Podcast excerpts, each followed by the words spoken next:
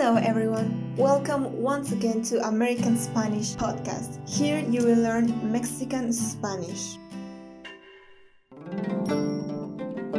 Now it's Valentine's Day, so I thought that it would be fun and interesting to have a vocabulary list for this day.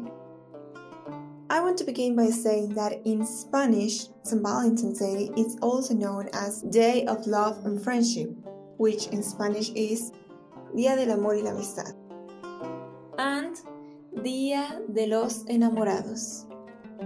Día de los Enamorados. That means in English, Day of those who are in love.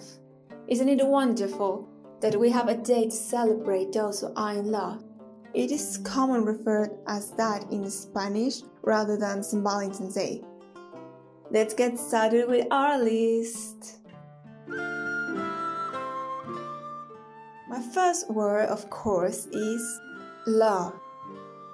Amor. Amor. Our second word is friendship. Amistad. Amistad. Then we have friend. Amigo. Amigo. And of course, lover. Amante. Amante. Heart. Corazón. Corazón. Couple. Pareja. Pareja. Gift. Regalo. Regalo. You can also say obsequio. Obsequio. Date. Cita. Cita. Girlfriend. Novia. Novia. Boyfriend. Novio. Novio. Groom. Novio. Bride. Novia. Husband. Esposo. Or you can also say marido. So, husband is esposo and marido. It means exactly the same. Wife, esposa or mujer. Esposa, mujer. Flowers, flores, flores.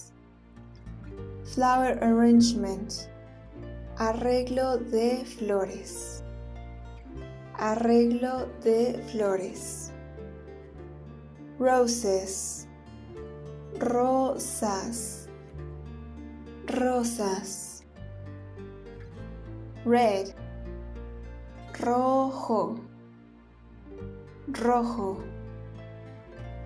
Pink, rosa, rosa. Chocolate, chocolate, chocolate. Candy, caramelo, caramelo. Ring, anillo, and engagement ring is anillo de compromiso. Anillo de compromiso. Cupid, Cupido, Cupido. Kiss, beso, beso. Poem, poema, poema. Poetry is poesía, poesía. Wedding, boda, boda. Marriage, matrimonio, matrimonio.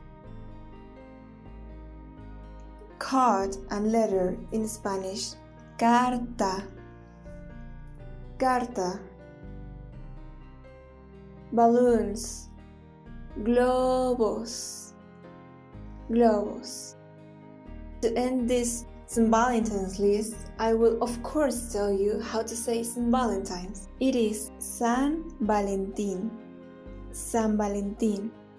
And remember, it is also known in Mexico as Día del Amor y la Amistad and Día de los Enamorados.